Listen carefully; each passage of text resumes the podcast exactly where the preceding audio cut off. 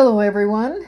This is Pastor Joyce Erickson with BelieversBibleSchool.com. Thank you for joining me today in this podcast as we continue to do a verse by verse study in the book of Acts.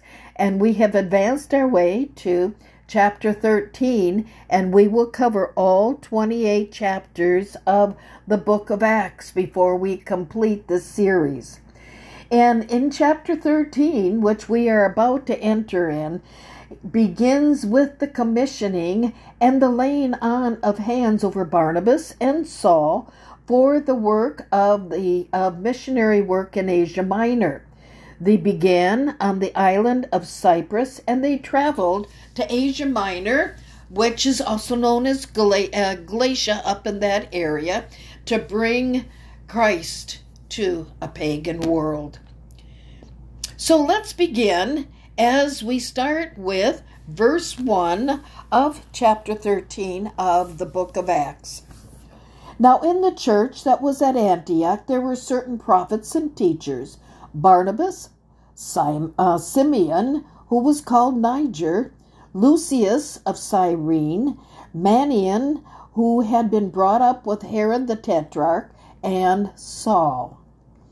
Now, Saul and Barnabas had returned to Antioch, we know, from delivering support for the church in Jerusalem because of the poverty, and they had collected from the believers in Antioch and brought it down to help the believers there. But they brought back with them John Mark to come along as their assistant.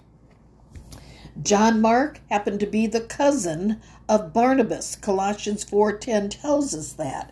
And Barnabas felt that John Mark would be a valuable part of the ministry because he grew up in Jerusalem and he also was an eyewitness of many of the events in Jesus' life.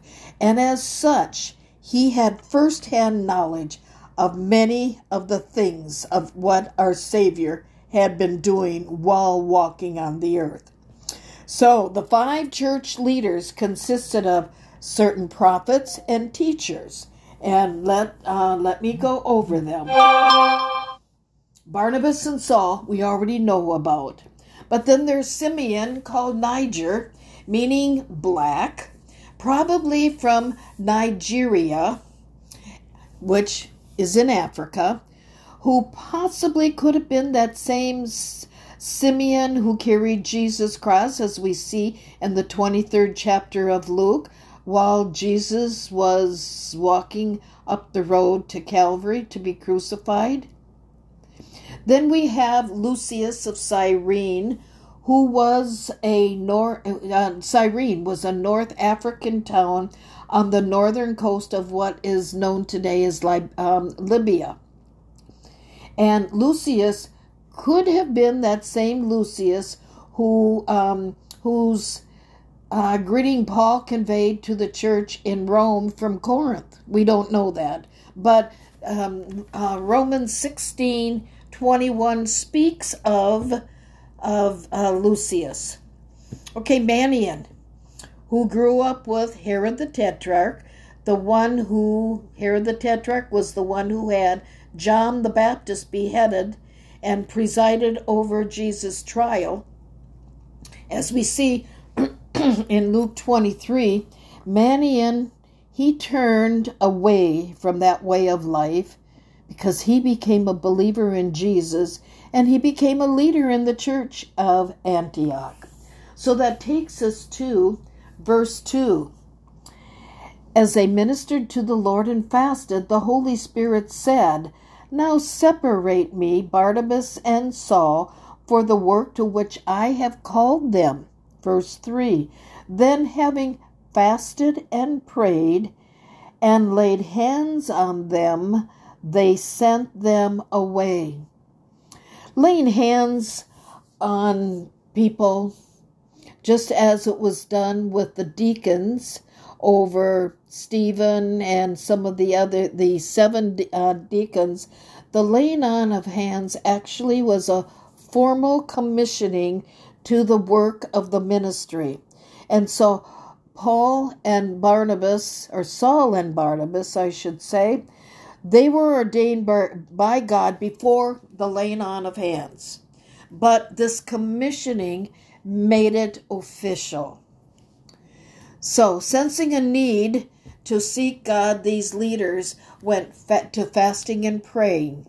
And we see again, fasting and praying do go together because when you fast and when you pray, your spirit is more attuned to the voice of God than if you are filling your body with the needed food that is needed to continue on with your lives. But when you fast, you take that away from from your body and you become you just become more attuned to the Lord. So these leaders they fasted, they prayed, and they ministered to the Lord in prayer. And as such, God revealed to them that Barnabas and Saul were called by God to accomplish his purpose to be missionaries for Jesus Christ to other lands. That means to Gentile lands. Now we had were Peter. Peter witnessed and brought several Gentiles into the body of Christ when he was in Caesarea. And now we have Saul and Barnabas being commissioned out to go to the Gentiles in other lands. So then, how did these leaders hear the voice of the Holy Spirit? It was not an audible voice, but it was that inward voice, that witness, as the Holy Spirit was leading them to separate Barnabas and Saul to be missionaries to other lands for the gospel. So in Acts chapter 9, God revealed that Saul was called by God to be a chosen vessel to bear the name of Jesus before Gentiles. So his commission by God was already established. It was also to go before kings and the children of Israel. So, what we have here is a very serious call from God for Saul, but it also said that he would suffer much for the gospel. And after prayer and fasting, now hearing the instruction of the Lord, these leaders then made it official by laying hands on Barnabas and Saul in prayer and then sent them out as missionaries for God. And again, this is the first formal commissioning of the church. So, verse 4 So being sent out by the Holy Spirit, they went down to Seleucia and from there they sailed to Cyprus. And when they arrived in Salamis, they preached the word of God in the synagogues of the Jews. And they also had John, meaning John Mark, as their assistant. So, what we have here is with the blessings of the believers in the church of Antioch, under the anointing and the calling of the Holy Spirit, Barnabas, as its leader, Saul, along with John Mark as their assistant, walked the 16 miles to Seleucia, which was a port city, and there they boarded a ship to sail to the island of Cyprus. Kind of an interesting note the island of so- uh, Cyprus was the birthplace of Barnabas, and Barnabas was a Levite Jew, and it is possible that their first stop of Salamis, uh, Salamis might have been the city where Barnabas grew up in. He may have had family there to greet while on the island. Maybe that's why they stopped at Salamis. But in Salamis, because it was a city, had a synagogue, and uh, both Barnabas and Saul, assisted by John Mark, went to the uh, synagogue on the Sabbath and they came there to worship as a Jew in the synagogue. However, they were now what you would call fulfilled Jews. Fulfilled Jews, meaning they believed in Jesus Christ as their Messiah. Their Messiah, Messiah had already come. So now they're being sent out as missionaries of the gospel of Jesus Christ. And their purpose was to share the gospel with these Jews in the synagogue here. So, with Paul being a Pharisee, now he's 30 years old, he's qualified to be in the ministry. And this gave an advantage because Pharisees were always welcome in the synagogue to share from the scriptures that you know, see they Pharisees were considered learned men and remember that Saul he was he studied under Gamaliel who was a top rabbi of his day uh, but when he was converted, he was only 27 years old, 26, I think, years old. And in order for a Jew to be in ministry, to be accepted, and in this case as a Pharisee, he had to be 30 years of age. So now he is qualified. Now, we don't know how long they stayed in Salamis. Could have been one Sabbath. Maybe they were just simply passing through on their way to Asia.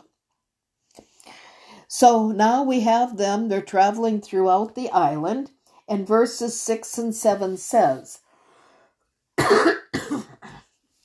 Now when they had gone through the island of Paphos, they found a certain sorcerer, a false prophet, a Jew, whose name was Bar, Jesus who was with the proconsul Sergius Paulus, an intelligent man. Now this man called for Barnabas and Saul and sought to hear the word of God. Called as missionaries for Christ, Barnabas and Saul, assisted by John Mark, witness for Jesus as they traveled the 90 miles across Cyprus and then they came to the city of Paphos. And by this time, it was well known who they were. So, in other words, Sergius Paulus, this proconsul or governor of Cyprus, was well aware of what um, Barnabas and Saul were doing on the island. Now, the capital city of Paphos was on the west coast, so they traveled all the way from the east coast to the west coast of the island. And Barnabas and Saul and John Mark quickly saw the immorality and the spiritual darkness that really which was common across the pagan world throughout the Roman Empire, but they definitely saw it on the island here. And as part of the pagan worship, Venus was the goddess of love, and she was the main goddess of worship on the island. Now, while um, Barnabas and Saul were ministering in the city of Paphos, an unexpected thing happened. The proconsul, or you can say the governor, wanted to hear the word of God. Sergius Paulus he was hired by the Roman govern, uh, government to oversee this entire province on the island. He was their proconsul. And upon meeting the proconsul, Barnabas and Saul also met a sorcerer named Bar Jesus, which means son of Jesus, who was a false prophet and an advisor to the proconsul. And he also had another name called Eli, Elymas. So the Roman world, I need to uh, point out here, the Roman world was filled with superstition. And uh, what you would find is a lot of aristocratic leaders, they would keep their, their private wizards or fortune tellers who dealt in magic and spells. Bar Jesus or Elymas um, knew that if this proconsul was won over to Christianity, His days of being an advisor for the proconsul were over. So then we see in verse 8, and Elymas the sorcerer, or so his name is translated, withstood him, seeking to turn the proconsul away from the faith. So while Paul and Barnabas were ministering the word of God to this proconsul, Bar Jesus was doing everything he could to turn the proconsul against the words spoken out by Saul and Barnabas. Now it's interesting, a note here. Now is referred to Saul and Barnabas instead of Barnabas and Saul. And we are going to find out from this point on in Scripture, Saul will also be called Paul. And in other words, Saul, he uh, he's ministering to a Gentile audience, so he cho- chose to use his Greek name to the Gentiles, but when he ministered to the Jews, he would use his Hebrew name of Saul. And so um, back then, because where they are at, it was a Gentile Greek speaking society, it also was common for many Jews to have two names their Hebraic name as well as a Greek name. So um, now they are reaching a much broader scope of the world and they are in a Gentile world. So uh, Saul was going by the name of Paul. Now, it is possible that Saul's father, being a Roman citizen, could have given his son both names because that was a common thing also to do of Saul and Paul because Tarsus was a um, a, a Gentile. Um, it was a Gentile city, but it was filled with many Jews. You know, we do, we just don't know. But Saul was referred to Saul as far as the Jews were concerned when he was in Jerusalem, but now that he's out into other lands, he is being referred to as Paul. And so, for us, from this point on, we will no longer call him Saul, but we will call him Paul. Verse number 9 then Saul, who was also called Paul, filled with the Holy Spirit, look in, looked intently at him and said, O full of all deceit and all fraud, you son of the devil, you enemy of all righteousness, will you not cease perverting the straight ways of the Lord? And now indeed the hand of the Lord is upon you, and you shall be blind, not seeing the sun for a time. Paul was contending with the sorcerer, who we know was a false prophet, and he he contended with him just for so long before he turned on him and spoke. And filled with the Holy Spirit, Paul, using discernment, called him full of deceit and fraud, son of the devil, by goodness, and an enemy of righteousness. And then he pronounced judgment, the judgment of God upon him, and Bar Jesus was struck blind. So when the proconsul saw this, awe, I mean, like this fear, awe, respect, struck him, and he instantly became a believer in Jesus Christ.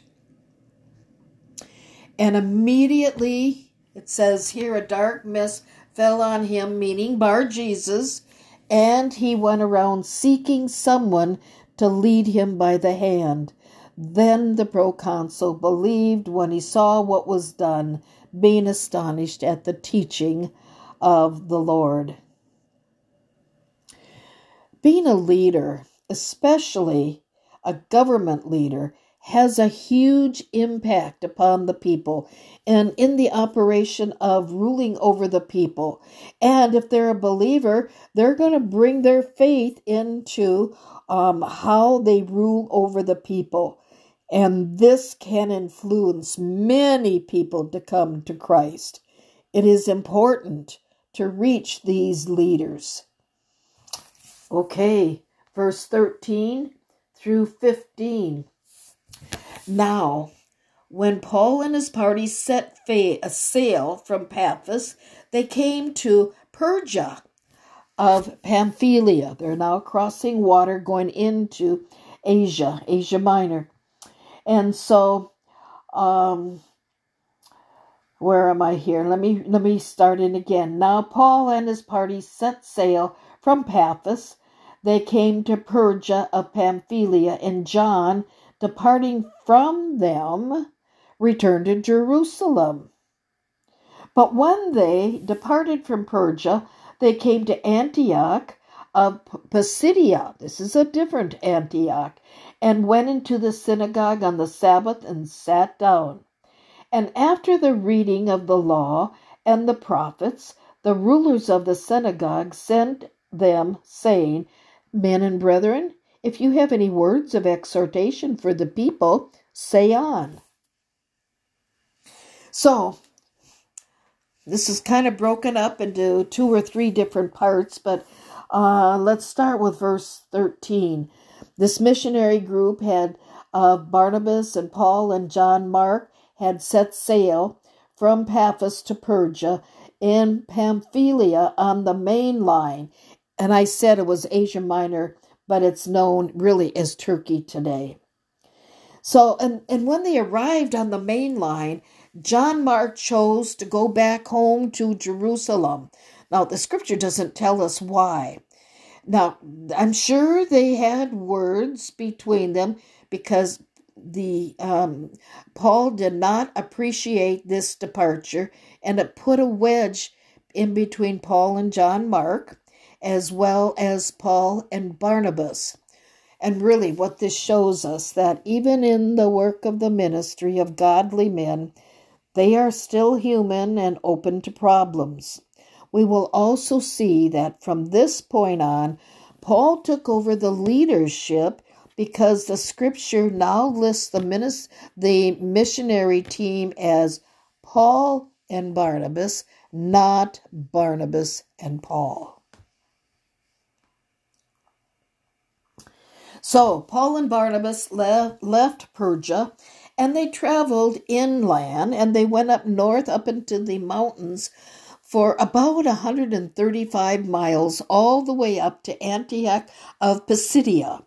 And back in the first century, Antioch of Pisidia was known as the area of Galatia.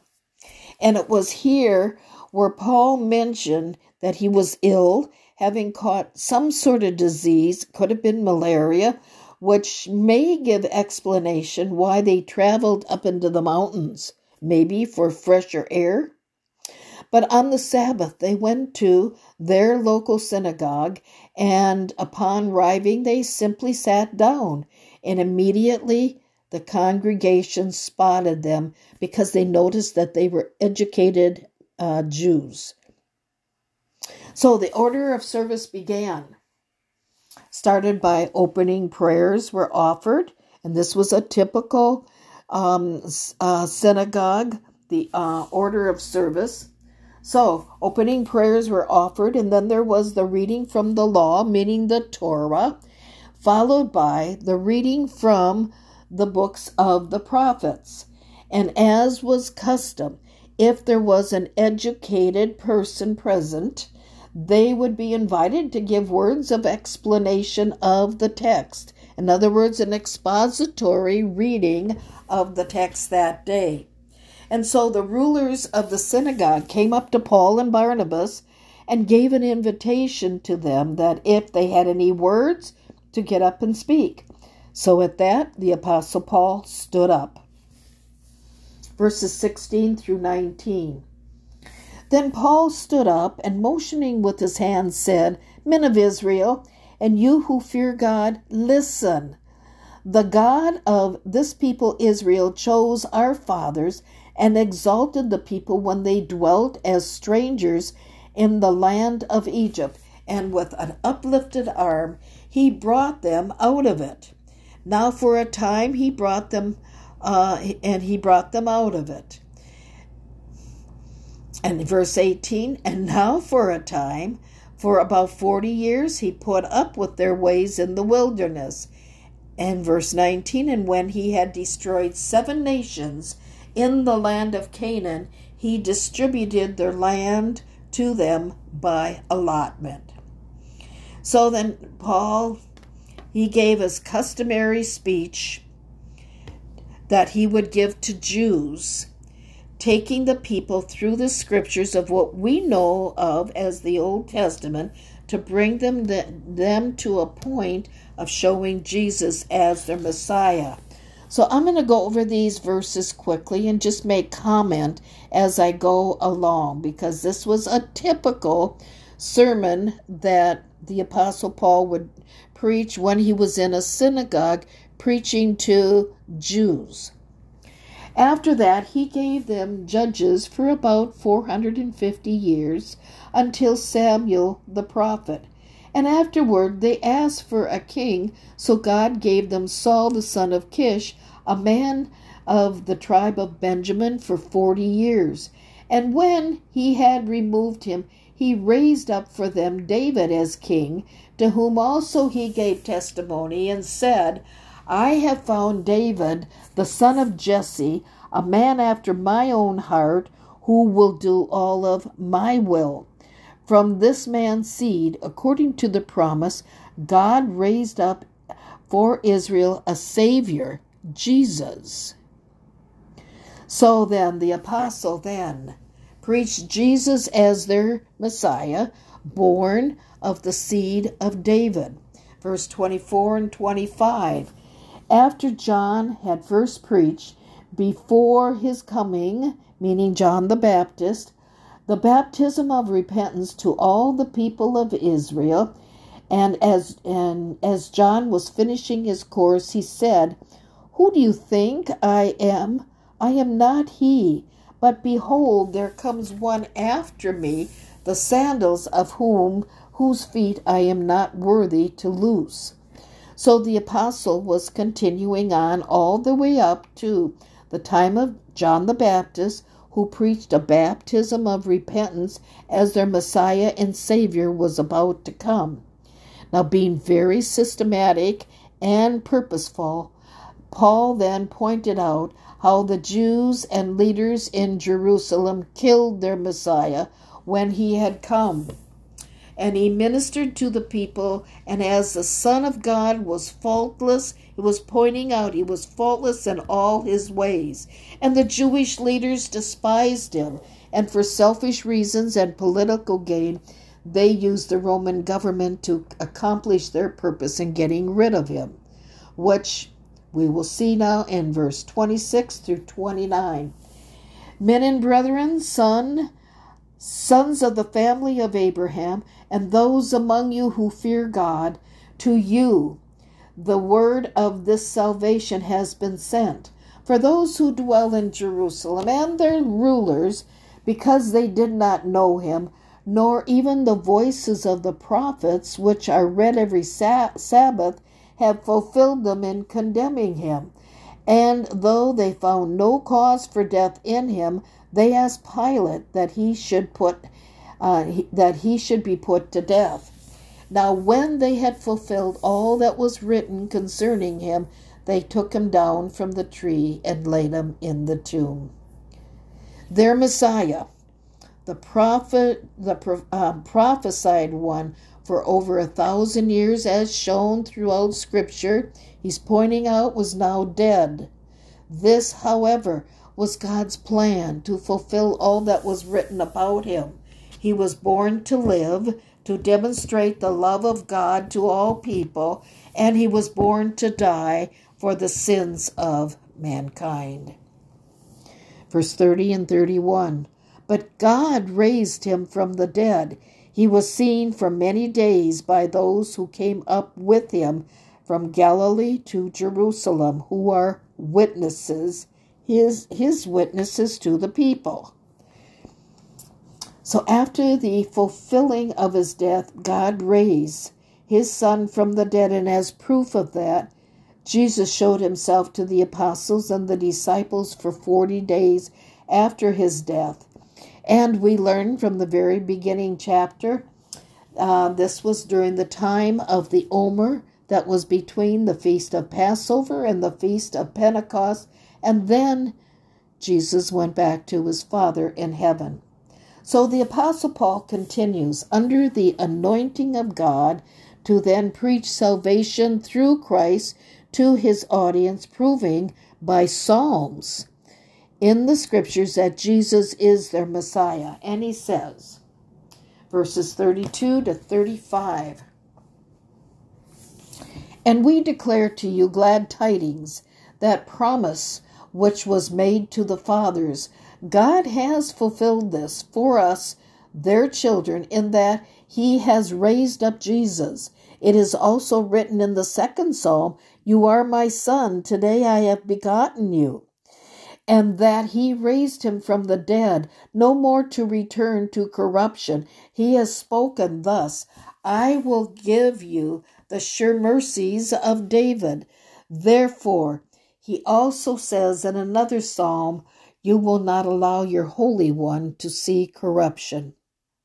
King David here was speaking of Jesus in the Psalms, Jesus as the Holy One of God who would never see corruption because God raised him from the dead.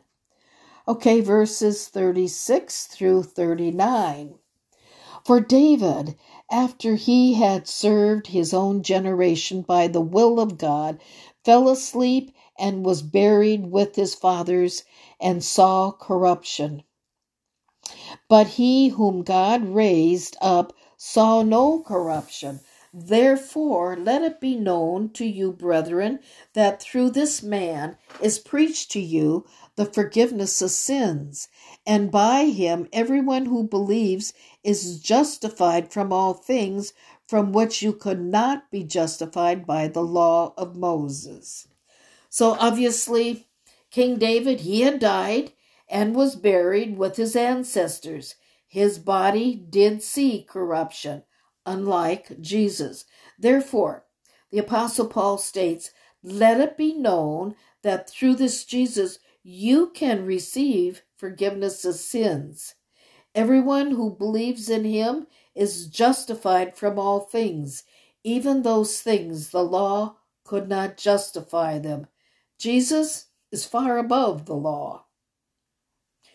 Jesus does the same thing for us today. We are not under the law because Jesus is above the law. Salvation and eternal life is offered to all who truly believe in Jesus as the Son of God and because of what he has done for us. So then God offers his Son for us and to us in his stead. Verse 40 and 41.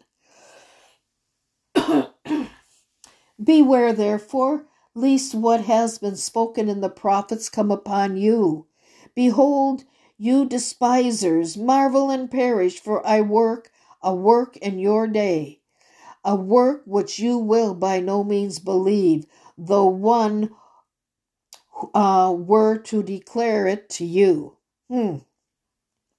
So what Paul is doing here is giving a warning to his audience to be aware of of what he just spoke of would come upon them. In other words, reject and perish or believe and receive what God has offered to you.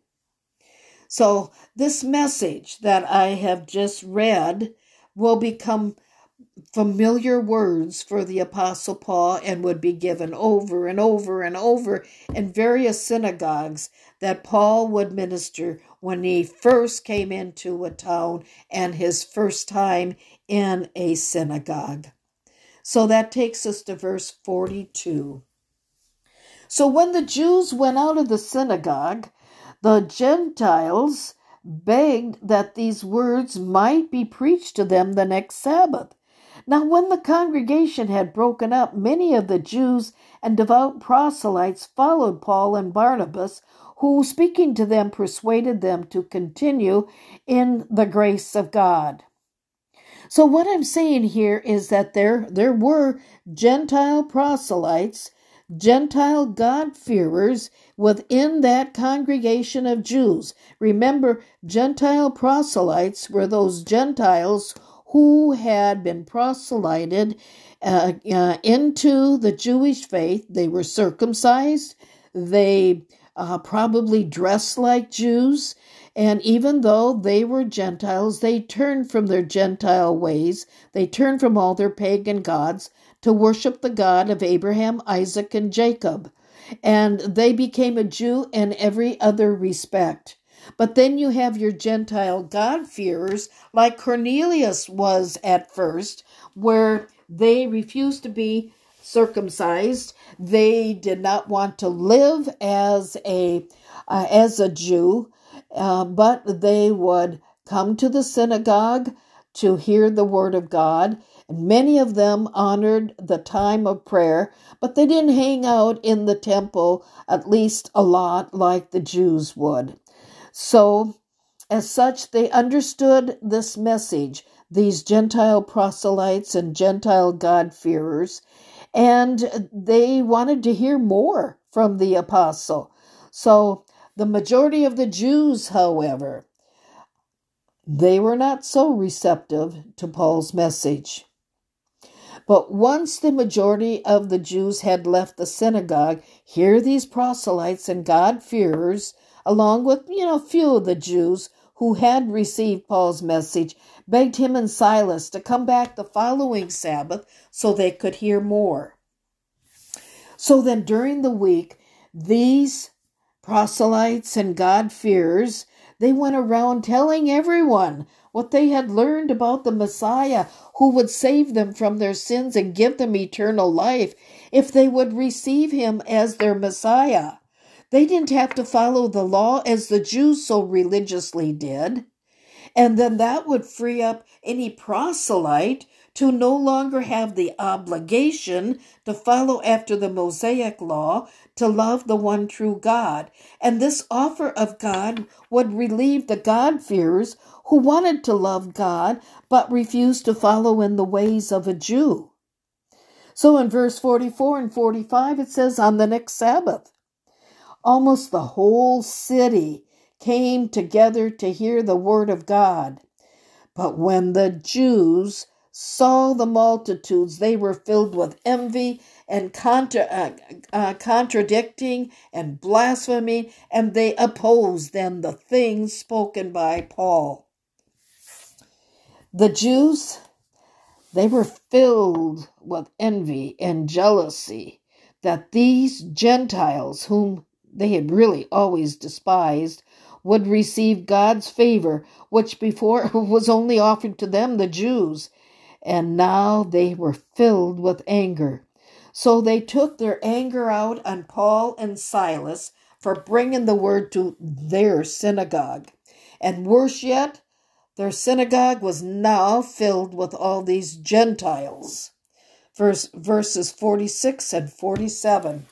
Then Paul and Barnabas grew bold and said, It was necessary for the word of God should be spoken to you first, and since you rejected it and judge yourself unworthy of everlasting life, behold, we turn to the Gentiles. For so the Lord has commanded us I have set you as a light to the Gentiles, that you should be for salvation to the ends of the earth. Now, the Jews were having a difficult time to understand that this Jesus, their supposedly promised Messiah, had now come to the world to save the whole world, not just the Jews. And because of their unbelief, they took their confusion out in anger toward Paul and refused to accept what he was saying. The Gentiles, on the other hand, were delighted that they too could have eternal life, and as such, many came to the Lord. And then finally, verse 48 And when the Gentiles heard this, they were glad and they glorified the word of the Lord, and as many as had been pointed to eternal life believed. You know, that same offer is for us today, is for everyone today. Believe on the Lord Jesus Christ, and you shall be saved. there we have it, chapter 13. And we will continue in chapter 14. And until then, God bless you, and we will talk at a later time. Bye bye now.